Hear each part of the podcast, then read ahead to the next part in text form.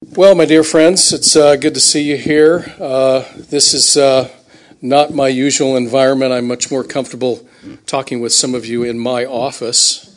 Uh, it's a little bit different environment. Uh, you know, I come here and it's almost like uh, I-, I feel like Dr. Akin's watching me. And I don't know what that smile means. I, I did uh, take a, a few a course in which we talked about body language, and um, yeah, we'll talk about that later, Dr. Akin. Um, so I uh, I want to begin today with a, a few uh, assertions, and first, uh, echoing um, John Frame, um, I, that all theology, uh, not just the applied theologies like counseling and missions and evangelism um, but all theology is actually applied. That all theology is applied theology. It's an attempt to understand what God says to us in Christ and in the scriptures about fill in the blank. Whatever you want. So we could say that theology in the narrow sense is, is an application of what the scriptures have to say to us informing our understanding of God. We apply the scripture, to our understanding of God. So even theology in that narrow sense is applied theology. Um, uh, and you know when you when you read the Bible, it gives us not just an understanding of God, but um, the Bible has as much to say about people, which we tend to think of as my business in counseling and psychology. But the Bible has as much to say about people as it does about God. I recollect when I first began reading theology prior to my uh, coming here almost 20 years ago. And uh, a friend of mine gave me Millard Erickson's uh, Christian theology text, the big green monster it used to be referred to as. And um, I was absolutely stunned at how informative that was to me as a psychologist. I had no idea that theology was going to be so applicable to what I was up to as a psychologist. So, uh, so the Bible has as much to say about people as it does about God. Um, so uh, we do have master's degrees and a PhD now here at SEBTS in biblical counseling, we call it. Uh, and we have three of our PhD students that are going to do some applied theology here today. But once again, I don't think that's as unique as it might sound. Biblical counseling, as we understand it here, is an attempt to apply the truths of the Bible and the gospel of God to one, to our understanding of the varieties of problems that people suffer from, and then second, to inform us in our attempts to help them, to love them, converse with them in such a way that they either resolve their problems or realistically. They learn to respond to them in such a way that God is pleased, and that person and even those connected with them flourish, often in spite of their problem and sometimes because of the problem. Um, the category uh, of mental illness and mental disorders. Um, in uh, for for many of these, there there is no known cure, and uh, so uh, often people have to learn how to suffer. This is certainly something the Bible expects and teaches us a lot about. Um, so, second assertion I want to make is that theology and pastoral ministry and counseling and psychology are inherently, or perhaps we could say in God's mind, interwoven with, with a good deal of overlap. And my reason for asserting that is that each of these academic disciplines, whether it's theology or psychology, and their corresponding practices, pastoral ministry and counseling, uh, each of these aims to understand and care for, and in some way hopes to cure the human soul. So if you read the Bible closely, it's not difficult to see that it contains its own psychology an understanding of what makes people tick and why they do what they do. Um, although, in concepts and categories that are quite different than modern Western psychology, we shouldn't expect to find the same categories and concepts there that we do in our current culture. So, you know, who could, who could read Paul in Romans 6 to 8? Or uh, what Jesus has to say in, in the Sermon on the Mount about people and, and their hearts and um, or who could read the psalmists and not walk, walk away with an understanding of what makes people tick and what makes them sing and what makes them sin and why do they suffer. And this is the stuff of psychology and counseling. So a third assertion and related to this is very simply that we believe that counseling and psychology are too important to be left to the secular world alone. Where God and gospel are omitted at worst and at best marginalized. So it's interesting when you read the, especially the older, what I would call meta psychologists like Sigmund Freud and, and Carl Jung, and they were very aware of this overlap between psychology and theology and, and pastoring and analysis, as they called it.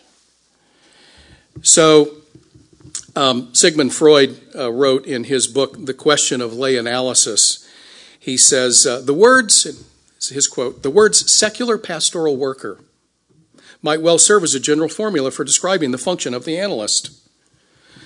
We don't seek to bring the patient relief by receiving him into the Catholic, Protestant, or socialist community. We seek rather to enrich him from his own internal sources. Such activity as this, Freud said, is pastoral work in the best sense of the word. Um, Carl Jung, uh, not Dr. Jung that we have here speaking a little bit, but a, a different Dr. Jung, Carl Jung, said that man is never helped in his suffering by, in his suffering by what he thinks of for himself. Only suprahuman revealed truth lifts him out of his distress. Today, the tide of destruction has already reached us, Jung said, and the psyche has suffered great damage. That is why patients force the psychotherapist into the role of the priest and expect and demand of him that he shall free them from their suffering. That's why we psychotherapists must occupy ourselves with problems which, strictly speaking, Jung said, belong to the theologian. So, uh, I know some of you are already asking, you're ahead of me, and well, I study the Bible a lot, and I can see that it has something to say about anxiety, about depression, but uh, I, I, I, I don't see anything about bipolar disorder or anorexia or OCD or ADHD in the Bible. And that's a good question. And I think there's a, at least a decent response, perhaps a good one. And I think it would go something like this First, that uh, biblical counselors and Christian counselors and Christian psychologists believe, just like you do, my theologian and uh, biblical friends, believe just like you do that the Bible is uniquely authoritative, not just in your world, but in ours also. Um, and that as a text, it is inimitable for our discipline as well as yours. So, a variety of adjectives uh, would properly describe the role of Scripture uh, necessary, uh, normative, uh, comprehensive, uh, relevant, uh, sufficient, if we want to use the um, overutilized buzzword in, in my world of biblical counseling. Um, but we believe, as you do, that all of life is vertical that there is no God free zone, that every part of life is a particular kind of worship, and that there is one with whom we have to do and from whence our help comes from. And if that's true, then to excise God from the human equation or the formula for mental disorders and their care or cure would not be a small mistake. But could there be a bigger mistake than to leave God out of the psychological formula? So, uh, all counseling systems, counseling theories, psychotherapy models uh, have a plan. They have, they have a gospel. They have a plan for redemption. They have good news that they bring. And of course, we believe that we have a plan that God has in Christ presented, a model or a system, if you will, for fixing what's broken and wrong. And that's our good news. An explication and application of what Christ has done, is doing, and will someday finally do to cure our disorders and diseases, whether they are spiritual or psychological or even someday biological. So, what sets this Christian psychology apart from the others is, that the, the plan for change in a Christian system is rooted in something that is external to us, something that God did and does and will forever do for those who accept His diagnosis and His treatment plan. So God's way of putting, Paul's way of putting this in the gospel is that, that we have in the gospel the power of God unto salvation to everyone who believes. So, as my friend Eric Johnson um, says, he's a Christian psychologist, that, that we believe that the death and resurrection of Christ are the most psychotherapeutic events to have ever occurred on planet Earth.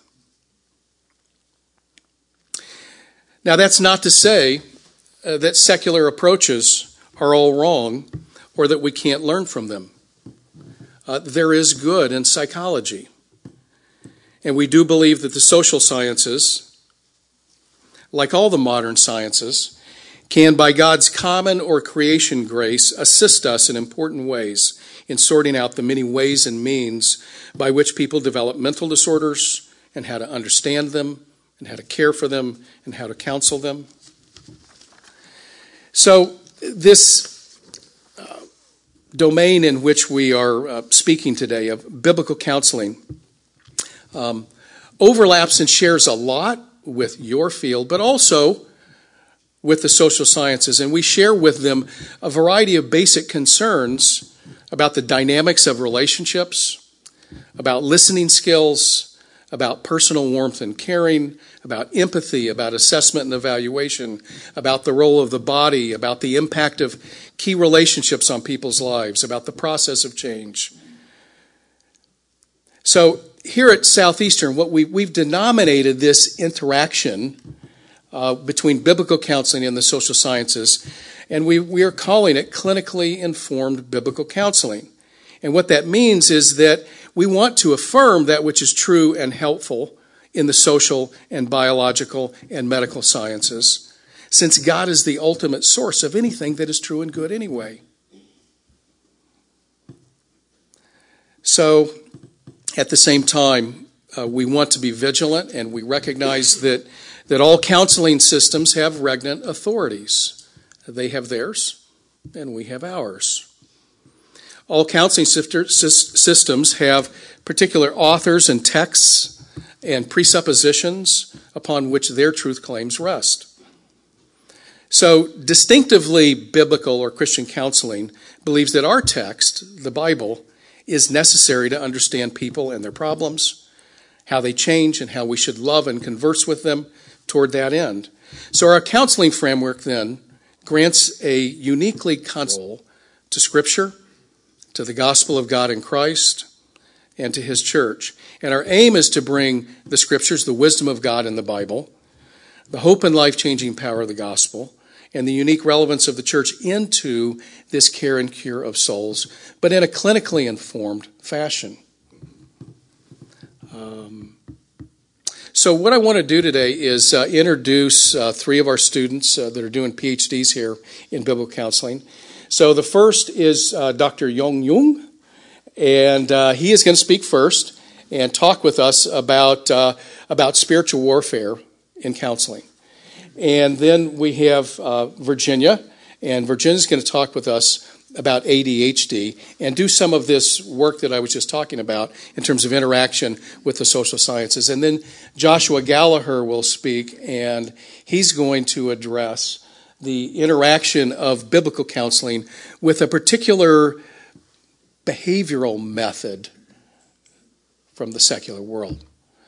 So, Yo, come on up. As an international student, I'm greatly privileged to speak before professors and students.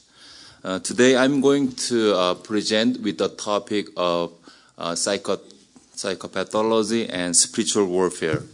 My question is how Christian counselors could biblically respond and employ uh, spiritual warfare perspective. The contemporary society has seen two distinct waves concerning the spiritual world. Uh, after the Enlightenment, rationalism and scientism have been dominating the human psyche, not just in the biological and physical sciences, but also in the social sciences. Due to this uh, region oriented approach, naturalism has reigned in people's minds. Lewis wrote about this defective trend. Since the 16th century, the minds of men have been increasingly engaged in those specialized inquiries for which truncated thought is the correct method. It is therefore not in the least astonishing that they should have forgotten the evidence for the supernatural.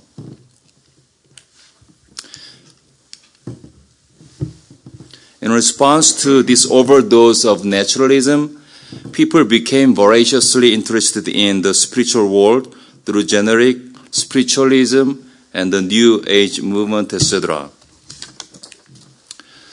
Facing these two contrasting views of naturalism and supernaturalism, we should avoid two extremes. One is radical rationalism, stressing reason as the means of determining truth in this view, there is no room for the supernatural world. The other extreme is animism, the belief that inanimate objects possess a soul or spirit. People with this view see demons in every bush. To understand psychopathology and demons, we need a broader scope, spiritual warfare. When it comes to spiritual warfare, we immediately think of deliverance or exorcism. But from the biblical viewpoint, spiritual warfare is not merely a specific type of ministry, but a way of Christian living. Simply put, spiritual warfare is constant factor is in this life, not only for some people or some problems.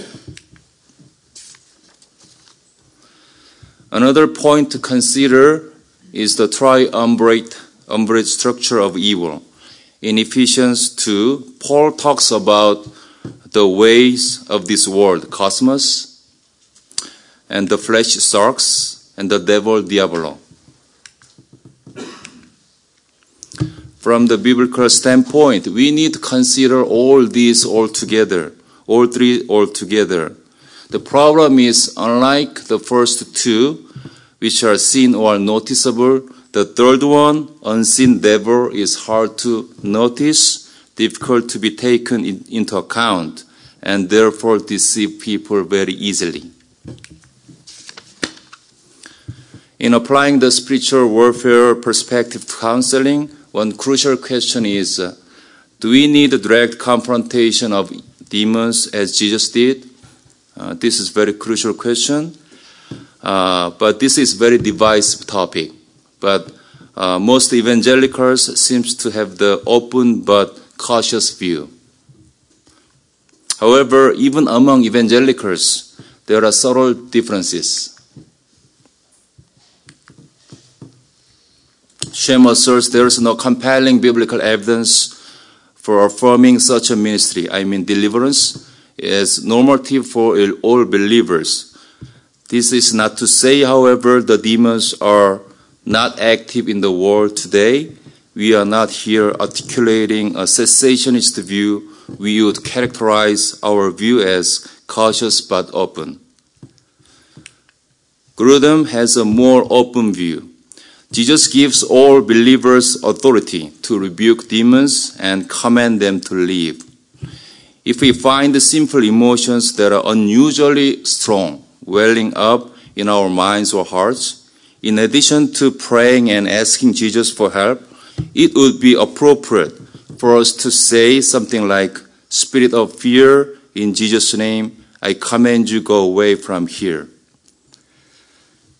Uh, to me, uh, the issue seems to be the degree of how frequently we need this kind of ministry.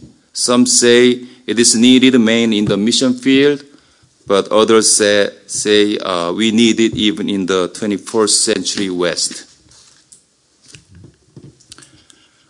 Conservative Christian counselors agree that demons are real. The difference lies in how to deal with demons.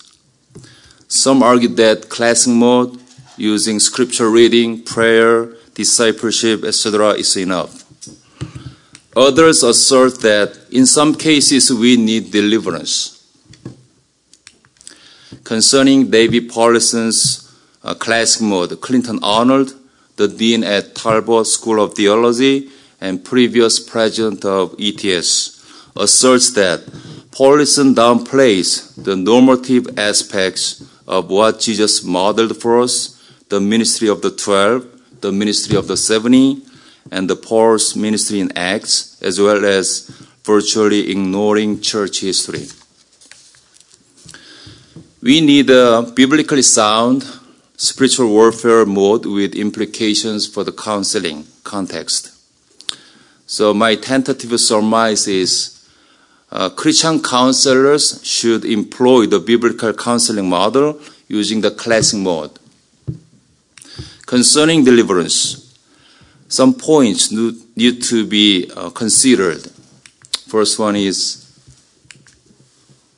as I look into the deliverance cases in the Gospels, I noticed that Jesus never intended to cast out demons for the sake of deliverance itself. His deliverance seems to be more a secondary result of the classic mode, such as preaching the gospel in the synagogue or merely being present with those who are controlled by demons. This, this is contrary to some contemporary deliverance ministries with an excessive and sensationalistic emphasis on demons. Jesus did not look for demons on purpose. He just proclaimed the gospel. Evil spirits manifested, and Jesus cast out demons. Uh, this coincides with my unexpected encounter with demons long time ago.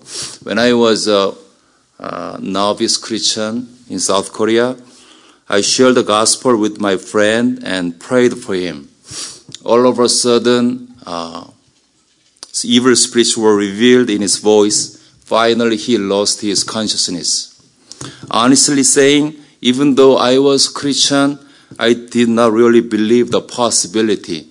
A friend of mine was under the influence of evil spirits. I did not look for evil spirits. I just shared the gospel and prayed without any expectations or mental suggestions. But evil spirits were manifest and cast out. Deliverance was a secondary result of the classic mode also in my experience. Second one is we should be careful about the abuse of the performance oriented deliverance ministry. Jesus' deliverance was rather private, silent, and short.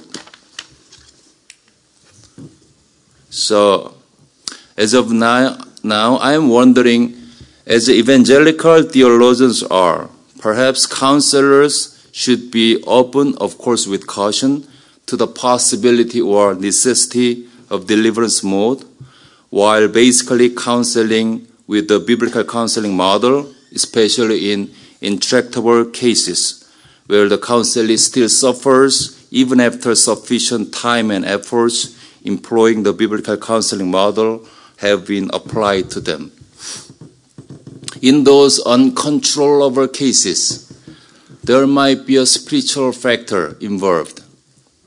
A biblically faithful, theologically sound, and practically working model might be gleaned in the process of proactively and biblically engaging the spiritual warfare perspective in the restoration of psychopathology.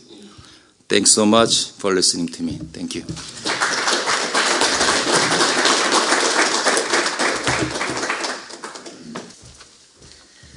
Hello, everyone. So good to have this opportunity to speak before you. And let's go ahead and get start, started. I'm going to set myself my own little timer just to make sure I don't go too long. All right. Um, well, let's see if we can. Thank you. Well, my name is Virginia Scott, and today I'm going to speak, be speaking to you on the strength of the ADHD mind. Or not. so, first of all, I'd like to tell you what the DSM defines of ADHD. The DSM 5 defines it as a persistent pattern of inattention and or hyperactivity or impulsivity that interferes with function or development. That element to which it does interfere with the daily function is key to understanding what makes a disorder a disorder. Because we all suffer from various degrees of, of inattention in our lives. But when it actually disorders us from being able to function as we should in a normative developmental way, that's when we consider it a disorder. And our diagnosis must consist of six or more inattention or hyperactive features Not quite getting it there just yet. Um, in, manifesting over a period of six months. Now, in previous incarnations of the DSM 5, the hyperactive and inattentive features were separated into ADD and ADHD. Now, the two are combined as one diagnosis with ADHD with or without hyperactivity. So if you hear, you're going to be hearing differences in how people are referencing it depending on when they were educated in the field. So, ah, there we go. All right, so here's a list of the inattention features and the hyperactive features. You have those on your handouts. So you'll see through those, some of those will be familiar, but make sure you understand that it's outside the normative. A four year old's going to be hyperactive or inattentive, but that's developmentally appropriate. All right, so there are a number of negative attributes uh, associated with ADHD that are talked about often in the literature. Uh, three of the top ones referred to is impulsiveness, inattention, and noncompliance. Now, what does it mean if we look at these negative attributes and change the way we view them? Instead of as negative attributes, we view them as strengths, as part of the diversity of God's creation. By changing the way ADHD is viewed, a biblical counselor is better equipped at encouraging the ADHD counselee to use, utilize their strengths while arming them against their weaknesses. So instead of impulsiveness, we will replace that with spontaneity, creativity, and curiosity, and the questioning of authority. How, let's take a look at these. How can these be strengths? All right. So, first of all, we have the benefits of spontaneity. First of all, the spontaneous person can take quick action where there are time constraints because they are not needing a long time to process through what they need to do. And so, in a lot of uh, high high impact situations, they're likely able to more take action quickly. They are more likely to act before fear can seize hold. There's nothing quite as paralyzing as fear to take us into inaction. I'm not suggesting that the ADHD person is not shy or does not have fear, but their spontaneous actions will get them, bridge them forward to start acting before the fear has stopped them. Eh, there is a social strength to being ADHD. You act as a bridge to reach out and connect with others before shyness, before self interest keeps you from reaching out and connecting.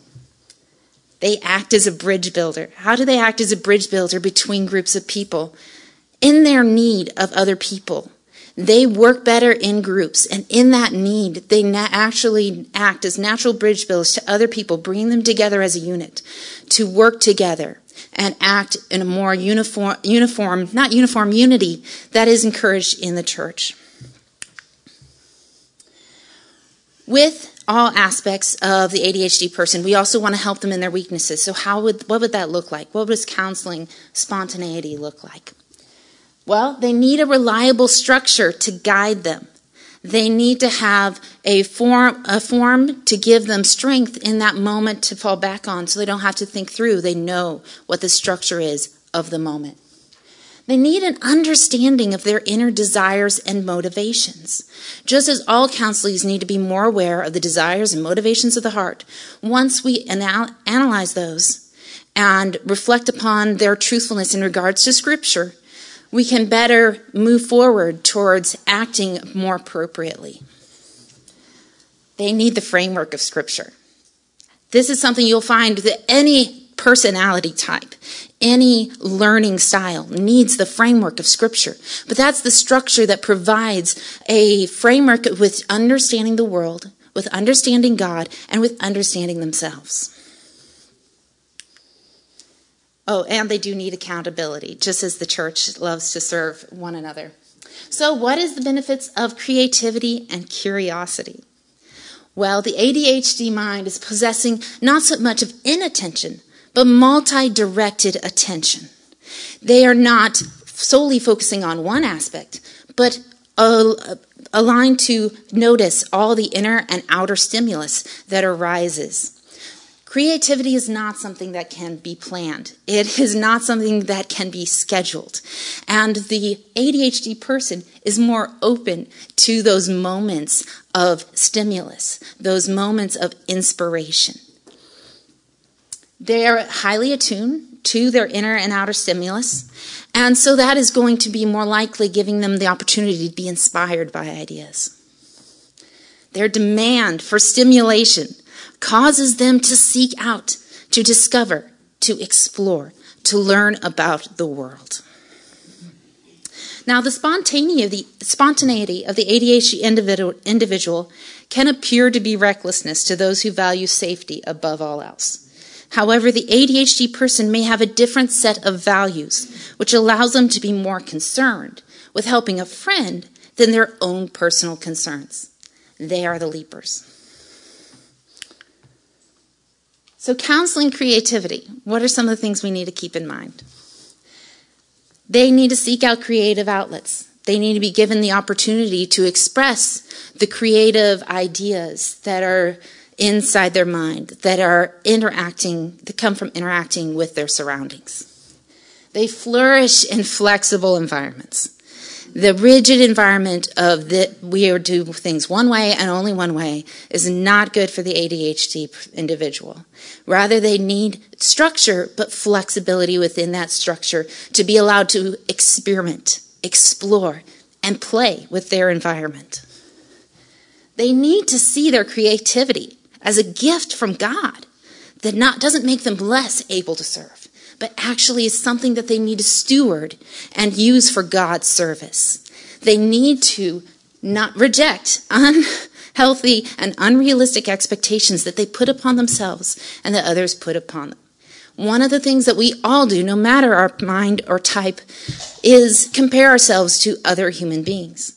But God has created us as diverse, and it is in our diversity that we greater reflect Him. Now, counseling the challenger. Well, what is the benefits of the challenger questioning authority? That does not seem like the most obvious strength. Well, the, they're not always challenging so much as asking why. They value understanding over efficiency. And it's in that valuing of the understanding, they often act as the voice of dissent for outdated me- methods, for those that don't work anymore, for things that are just wrong. They will be the ones to question. They will be the ones to say, but why? Where compliance maintains the status quo, challenging authority leads to independent exploration. Uh, how do we counsel this challenger? What do they need to know? Well, for one, they need a philosophical scaffolding in order to understand why they should do what they should do. Before you can say, now do this in this way, you need to help them understand why they are doing something. What is the point? What is the goal that's trying to be achieved? They need to know when questioning ends and trust begins. John 4 1 through 6 speaks to the need to question the instruction of teachers, to make sure it measures up to God's word. But it goes on to speak of the assurance that the reader has in Paul's authority. At one point, we do question, but after that, it is time to move on to trust. They need to trust. They need a portrait of what a trustworthy leader looks like. First John provides the framework of what that trustworthy person looks like. And ultimately, they need to trust the perfect God, who is the only leader who does, is not fallible, who does not commit error, the truly trustworthy leader. So, what are the benefits that the ADHD person offers to the church? Well, they help the church to reevaluate when it has been exchanging obedience for compliance and when they have been exchanging unity for conformity. They force the church to acknowledge the created differences that God has infused in his people. They, while many of us will hide the thing that we do not think that is acceptable within a culture, within our church, the ADHD person will not hide. They will be very open with their behaviors. Their open need of assistance from their fellow believers reminds the church of the need each of us have for one another. And finally, they are the energetic movers and explorers who can serve as bridge builders to other cultures, sharing their passion for Christ with the world. Thank you. Excellent. Again, my name is Josh Gallagher. Today I will be speaking with you on the following topic is the third time the charm? Should biblical counselors care about advances in third wave behaviorism? Perhaps the most pressing question, and this has come to bear in our colloquium this fall, um, that's being posed inside of the discipline of biblical counseling is how we should interact with sources of knowledge that exist outside of the scriptures. Specifically, should biblical counselors be concerned with research and theories developed by secular mental health professionals. While this issue is far from settled, my aim today is to introduce a new development within the discipline of psychology, third wave behaviorism, as an entry point into this larger discussion, and then to make some observations about how biblical counselors can both help and be helped by current developments within the larger discipline of psychology. Initially, though, you may be asking why this development is called the third wave and what in the world happened in the first two. This is where we will begin our brief journey today. Behaviorism, as a psychological discipline, found its origin in responding to the scientific shortcomings of psychoanalysis. While the musings of Freud and others seemed, at times, to align with what was happening in the real world, there was no scientific method or process standing behind either the theory or its accomplishments. Pavlov, Watson, Skinner, and others desired to bring the discipline of psychology into the hard sciences through rigorous research into why animals, including humans, behave the way that they did. The focus of these early behaviorists was on identifying and correcting problematic behaviors by developing theories and practices that would accurately predict behavior and then correct it. While their endeavors were valuable to a degree, they were largely limited in the scope of what they accomplished as the focus of early behaviorism was concerned with only behavior and didn't delve into the problematic nature of language or of cognition. Consequently, Albert Ellis in 1958 sought to move the discipline forward and introduce the first holistic cognitive psychotherapy, initiating the second wave of behaviorism. Aimed at addressing the problems of the first wave, cognitive behavioral therapy, or CBT, sought to address more than problematic behavior alone and worked to develop a holistic theory that included problematic thoughts and emotions in addition to behavior. While this remains the most popular modality of therapy practice today, there are several shortcomings that our topic today, third wave behaviorism, seeks to address. First, CBT is largely divorced from the science of cognition. At best, as Bach and Moran write, the two disciplines could be considered ships passing in the night. This leaves CBT largely uninformed by important developments in the sciences of language and of cognition. Secondly, and more importantly, CBT is built upon the premise that merely replacing problematic thoughts with more positive ones will somehow provide the solution to the client's maladaptive cognitions. And this is where third wave behaviorism enters the scene. While comprised of various approaches and theories, including acceptance and commitment therapy or ACT, dialectical behavior therapy, compassion focused therapy, and others. Each of these different theories are all part of a common wave, sharing common core assumptions that should be of interest to all counselors, but in particular should interest biblical counselors.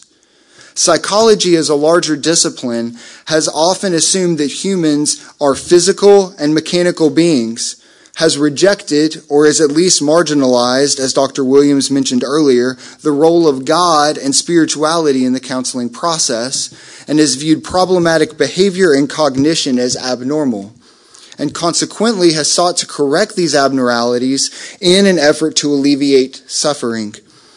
What should interest biblical counselors is that the third wave of behaviorism rejects each of these core assumptions. Let that sink in for a moment. Many of the battles that Jay Adams and others in the early biblical counseling movement fought have now been conceded by the other side. Third wave behaviorism begins, in fact, by viewing suffering as normative in the world. We could get behind that. It rejects the Diagnostic and Statistical Manual of Mental Illness as not particularly helpful in the practice of psychology, and in fact largely rejects reported prevalence rates of mental illness in the West. Third wave behaviorists reject humanity as mechanistic and instead offer a form of scientific pragmatism called functional contextualism as its epistemological framework. And finally, third wave behaviorism, from its inception, has been open to hearing from and learning from all faiths and incorporating those findings into the core processes of what therapy looks like. With this shared starting place, should biblical counselors engage the research and theories behind third wave behaviorism? Though some have said that the subject matter of counseling conversations is the wisdom needed to deal with life's problems, and so counseling is not a discipline that is fundamentally informed by science, but is fundamentally informed by God's Word. Though that has been said, this does not mean that biblical counseling must, as a result, be uninformed by science. Third wave behaviorism seeks to bridge the divide between CBT and behavioral and cognitive scientific advances by incorporating those advances, namely relational frame theory, into the process of therapy itself to improve outcomes. Since cognitive therapy has, as we outlined earlier, been primarily concerned with this correcting and replacing of maladaptive thoughts and emotions, their results have been mixed at best. While CBT has shown some effectiveness, its effectiveness has not significantly or consistently outperformed other therapy practices as demonstrated in multiple studies. This is because, as third wave behaviorists argue, CBT has been clinically driven and has ignored the sciences of behavior and cognition, such as RFT. This theory outlines how humans learn and think, specifically the way that we think through networks of learning by addition and not subtraction. If we were to put this into a thought experiment together today, if I asked all of you right now to not think of a purple elephant, you have all just failed. Why is that?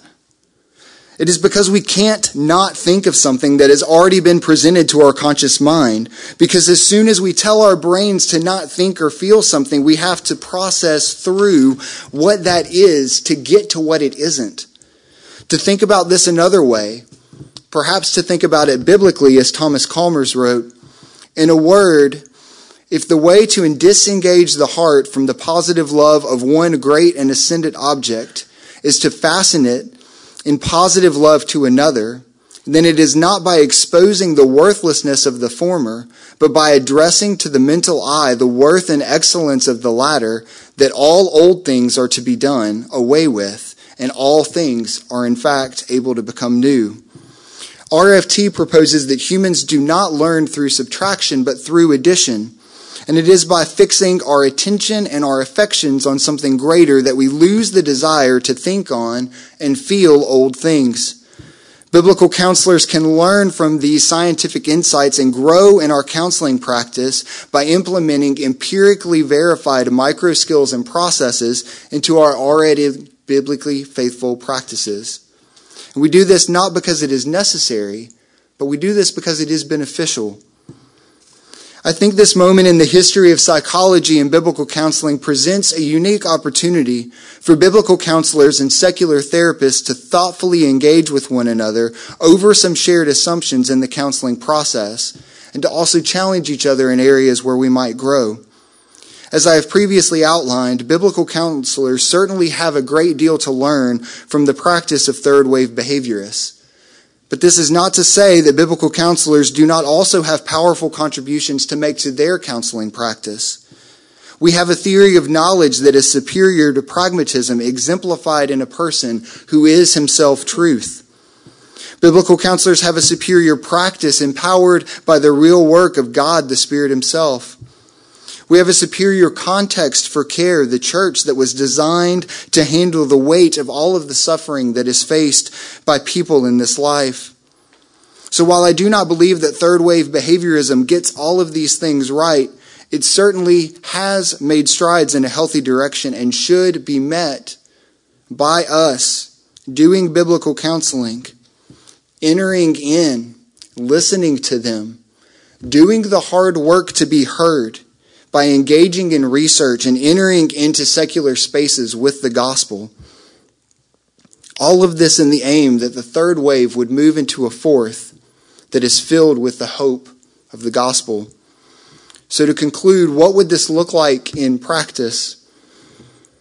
Perhaps it would look like helping the person who has a sexual addiction by implementing learnings from RFT to help that person not simply plead for thoughts and feelings of improper sexual desire to go away, but instead to help them to recognize when those desires are there, remember what it is that they treasure most, and then make meaningful moves toward God, expelling sexual lust with a greater and growing desire for Christ through meaningful spiritual practices and disciplines.